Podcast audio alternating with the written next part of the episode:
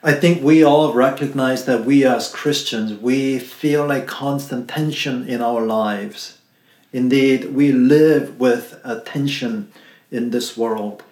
And the tension comes because, on the one hand, we know that our God, He is our loving Father, and He is the sovereign Lord who is moving history toward His set purpose to bring glory to Himself and bring blessing to us. And knowing that, knowing that our God, He is sovereign over all the world, knowing that He has a, a definite purpose through history, knowing that we have confidence in life. And we have confidence even when life, and especially when life becomes hard and difficult. But on the other hand, as we as we consider our place in this world, we realize that we live in a world where we are a small minority and the vast majority of the world is following its own agenda instead of listening to God's word and obeying His will. And so our faith is constantly under assault. And when our faith is being assaulted, we often wonder where is this loving and sovereign God? And if God is truly loving and sovereign, why does evil befall us? And why does He not answer our prayers quickly? And so there is a tension in our lives. On the one hand, we know who God is, we know that He reigns, but on the other hand, our faith is assaulted constantly in this world. And the thing is that we will continue to live with this tension because this is not a perfect utopia where everything is working out perfectly and where everyone is perfectly sanctified. That certainly was not the experience of ancient Israel, and it certainly is not our experience today. So, reading these four chapters and considering these four chapters, we can learn how we can live with this tension and how to live well in this baffling world. And the first thing that we learn is that it does no good to trust in man. It does no good to trust in man. Now, as I explained to you earlier, Isaiah chapter 17 and 20, if they form a coherent and a logical unit. Uh, from chapter 17, verse 1 through chapter 19, verse 15, we read uh, God's uh, word, the oracles that Isaiah declared against Damascus. Damascus is the capital of Syria. And we read Isaiah's words against Cush. Cush is modern day Ethiopia. And in those days, uh, it was the seat of power for Egypt. And so we read in chapter 17 through 19 various words of judgment and destruction and, and ruin against Syria, Cush, and Egypt. And then in chapter 20, uh, we see that God's oracles, God's judgment oracles against Egypt and Cush are embodied in, in the person and in the body of the prophet Isaiah as a prophetic enactment. God tells Isaiah, uh, strip off and take off your sandals and walk around naked. And that is a prophetic enactment of what, what the judgment that God is purposing uh, God has purpose to bring against Egypt and Cush. That is to say, uh, the vast bulk of chapter 17 through 20, uh, we find God's judgment words against these nations and a prophetic enactment for that judgment. But what for? To teach us something very important, and that is this. At this time, Israel was a small nation and too weak to defend herself against the Assyrian Empire. Assyria was a large, powerful, violent empire with great ambitions to spread and grow. And Israel is uh, facing an imminent threat from the Assyrians. And by this time, Israel is thinking that the stories of God rescuing and delivering his people is nothing more than children's fairy tales. You see, they have stopped believing in God, they have stopped trusting God's deliverance, and they have convinced themselves and they were sure that God was not going to deliver them from the Assyrians this time. And so Israel looked elsewhere for help. First, Israel entered into an alliance with Damascus, with Syria, to strengthen her position against Assyria. But this would not turn out as they had hoped. So we read in chapter 17, verses 1 and 4 the Lord declares through the prophet Isaiah Behold, Damascus will cease to be a city and will become a heap of ruins.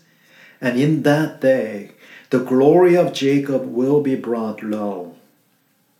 You see, what ends up happening is that Israel had entered into an alliance, a military alliance, to strengthen her positions against Assyria.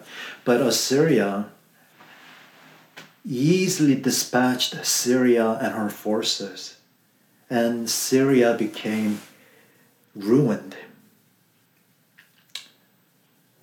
And Israel discovers that turning to Damascus for help instead of turning to the Lord is a disastrous mistake.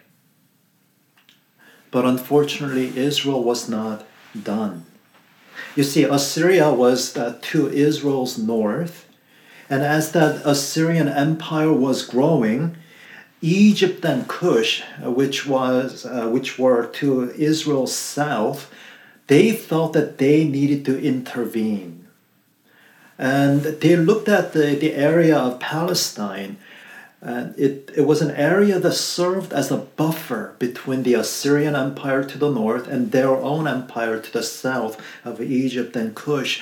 And knowing and seeing the growing threat of Assyria, they, uh, they decided to intervene and they campaigned uh, with the Palestinian states, including Israel, Moab, and Edom and they encouraged the Palestinian states to fight against Assyria. And Egypt promised, if you will rebel against Assyria, we will help you. We will send you military. We will send you resources to help you fight off the Assyrians. And Israel bought into that. They uh, bought it hook and sink, and many of the Palestinian nations rebelled against Assyria. But when they did, Egypt broke its promises and hung them out to dry. Egypt did not come to their help, did not send resources or military, and the Palestinian state suffered heavy casualty and loss. And indeed, uh, Assyria eventually defeated Egypt and took her people as captives. And this is what we read in chapter 20 as God commands Isaiah to prophetically act out what will happen to Egypt.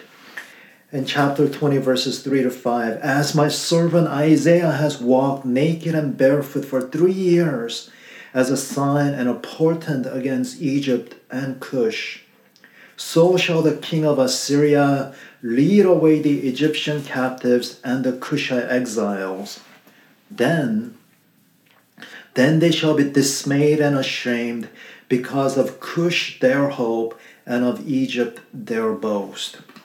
You see, Israel trusted in Egypt's empty promises.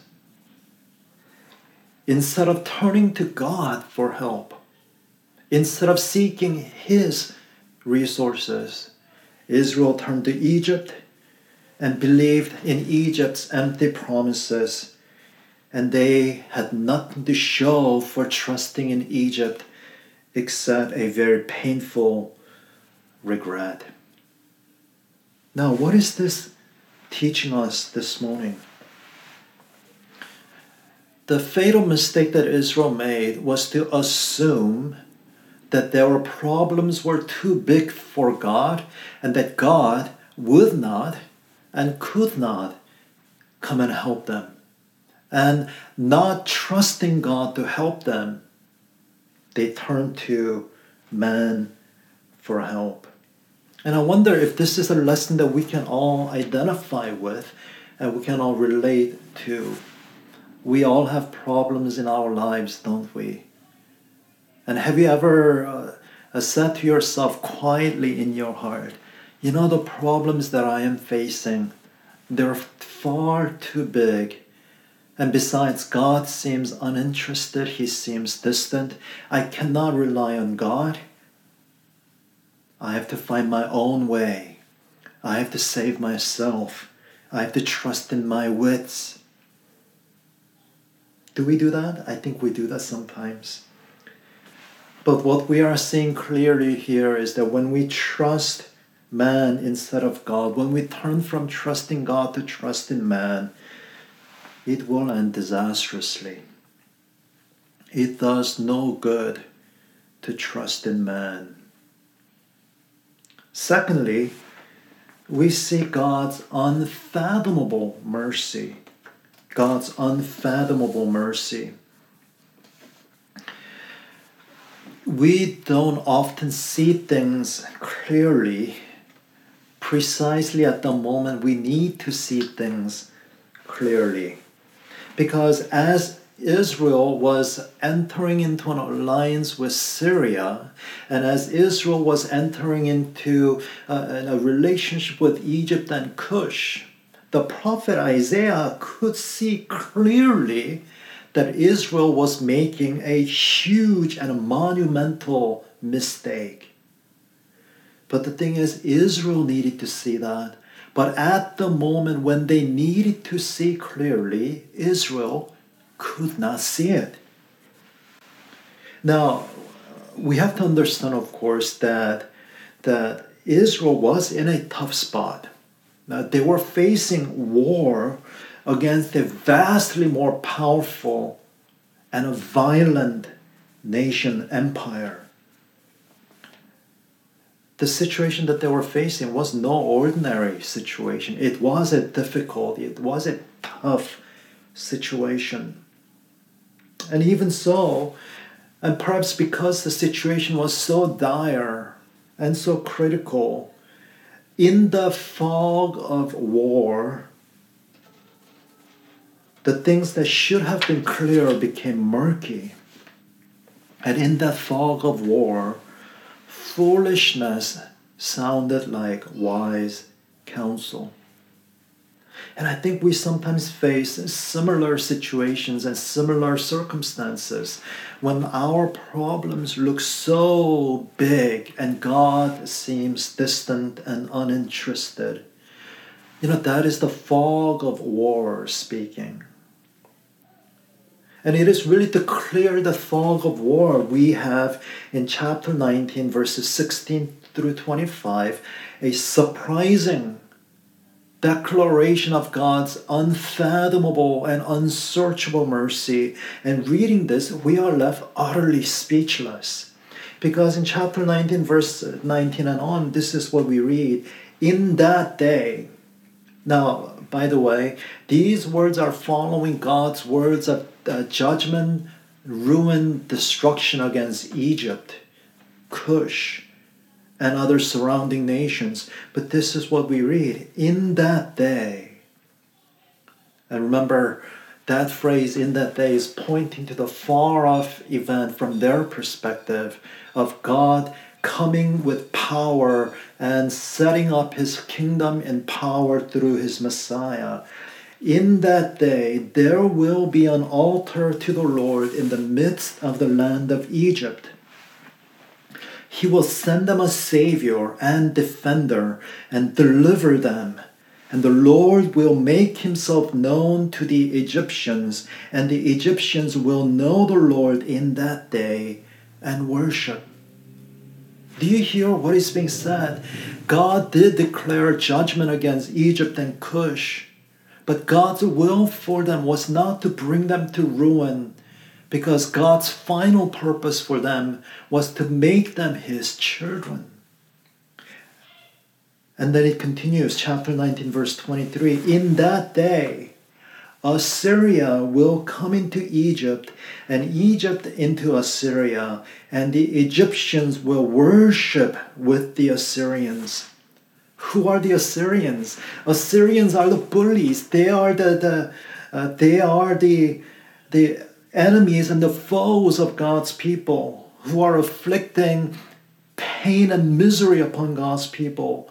And yes, God did promise to judge them for their sin, but once again, God's final purpose for them was not to leave them ruined and destroyed, but to bring them into his kingdom.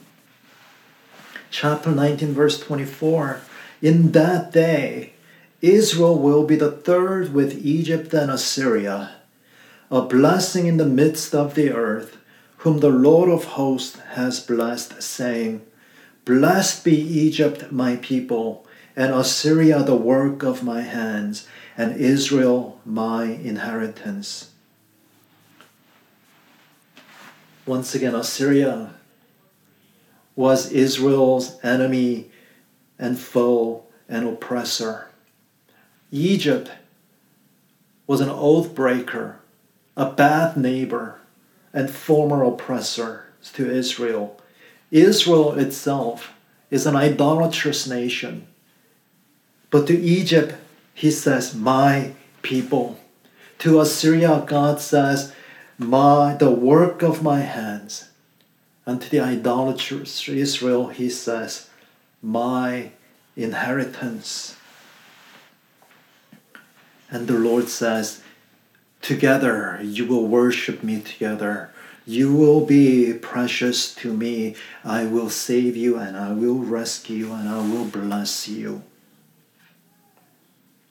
To think then, to think that God could not help Israel against Assyria. You see, Israel would not trust God to defeat their enemies for them. But God promised to do one better. God would turn foes into friends. God will bring peace where there is violence and hostility. God will bring friendship and oneness where there is division. And this is amazing, isn't it? God's plan. His plan was not to contain uh, his blessings or to contain the knowledge of himself within the borders of Israel but his plan was to make his blessings flow to the whole world from and through Israel. And the question, of course, is this the, the thing that we have to realize. If God is willing to do this for those who are not his people, if God was willing to do this and bless so greatly those who were opposed to his reign and to his people, how much more, how much more was he committed to his covenant people? And this is what we realize. Yes, Israel was in a tough spot. That their situation, their prospect were dire. And in the fog of war, the reality, the things that should have been clear and obvious became murky. And it all happened because Israel forgot that God is good and gracious. And Israel forgot that God was committed to them as their father, as their covenant Lord, as their shepherd. And forgetting who God is, forgetting how committed God was to them. And because at this time the Word of God has ceased to have any functional influence over Israel, they were sunk into the fog of war where truth became fuzzy, hope was lost, and nothing was clear anymore. And that is a lesson for us too we too live in a troubled world. We too live with the tension, and we too face the fog of war. Things that should be clear isn't always clear to us, and we can tell sometimes what is wisdom and what is foolishness. And that happens when we are not living by the Word of God. And because we can see life clearly only, only when God's Word and promises drive away the fog of war. And so, thirdly and finally, we end with this that God is bigger. God is bigger. Now, loved ones, I hope you will not ridicule Israel uh, because we make the same mistakes that they made. And rather than ridiculing Israel and rather than talking down to them with a condescending attitude, understand that everything that God taught Israel over generations and many years God meant for us to understand and learn from them. And so we need to understand that you and I, we also live with a tension because we are a small minority in a world that does not know God or love God. And in the fog of war, our grip on God's word and promises is not as strong as it should be and as it ought to be. And in this fog of war, it is so tempting and so easy to think that God is either unable to help us or he is uninterested and unwilling to help us today. And so nothing, nothing is more important in the fog of war than holding on to God and his promises. Notice what Isaiah says in chapter 19, verse 25. Isaiah prophesied that that day, when God's kingdom comes in power through the Messiah, God's, uh, Isaiah promised that God will say, Blessed be Egypt, my people. Do you remember back in Exodus when God sent word through Moses? What did he say to Pharaoh? Let my people go. And when he said that, he made a clear distinction between Israel, his people, and the Egypt and Egyptians. Israel was God's people, Egypt was not. But here, on the day that Christ comes in power and God's kingdom draws near, God promised to say, Blessed be Egypt, my people. God counts people who were once strangers and alienated from him, and he calls them my people. And of course, you and I know exactly how this was accomplished. Jesus came, God with us, and he became the shepherd of all who would trust him, lean on him, and follow him. And once again, here also what he says about Assyria. God calls Assyria the work of my hands, my workmanship. And you remember in Ephesians chapter 2, verse 10, how Paul he calls every believer, Jew and Gentiles alike, who have come to Jesus by trusting him and who are saved by grace and by faith alone. How Ephesians 2:10 Paul says, "For we are his workmanship. We are the work of God's hands." And do you see here that Isaiah was looking forward to the day of Christ, to the cross that reconciles sinners to God, turns enemies into friends and to children. And these promises were fulfilled in Jesus Christ. That is why today the knowledge of God was not contained within Israel but the knowledge of God spread from Israel to the ends of the world, and there are believers in Egypt and what was Assyria, and even throughout the whole world.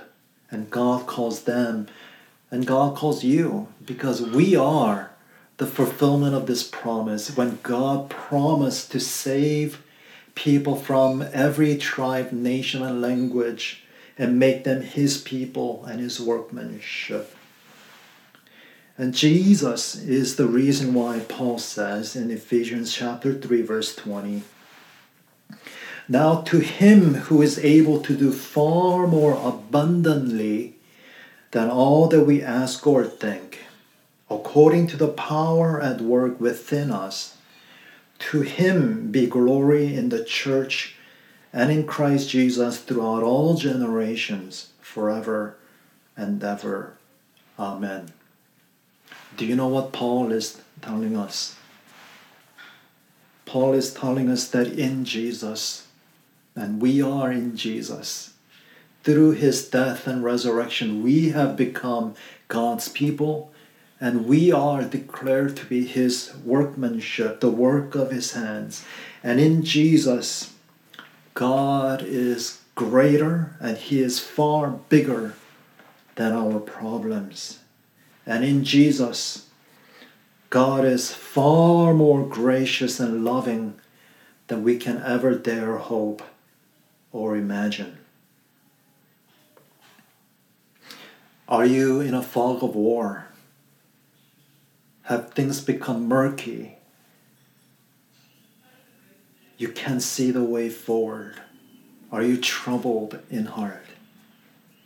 Know this, loved ones, that in Jesus, God is bigger than your problems, and He is far more gracious, far more loving than you and I can ever hope or imagine or think. Trust Him and let the cross of Jesus Christ, His promises and His love, drive away the fog, and you will see clearly. In Jesus' name, Amen. Now let's pray together. Gracious and loving God, we thank you that though you judge sin, you rescue sinners. And so you promised to save Egypt and Assyria and indeed the whole world. And we, we are the very fulfillment of the promise. And we thank and praise you. And we pray that you would help us to hold on to your word and your promises so that the fog of war would be driven away from our eyes so that we may see clearly and know and be confident that you are good and kind and gracious. So, Father, we come to you with all of our needs, all of our troubles, all of our sorrows, worries, and fear. And we pray, help us. We turn to you, not to man. We turn to you and know that you are sufficient, you are able, and you love us. And we pray these things in Jesus' name. Amen.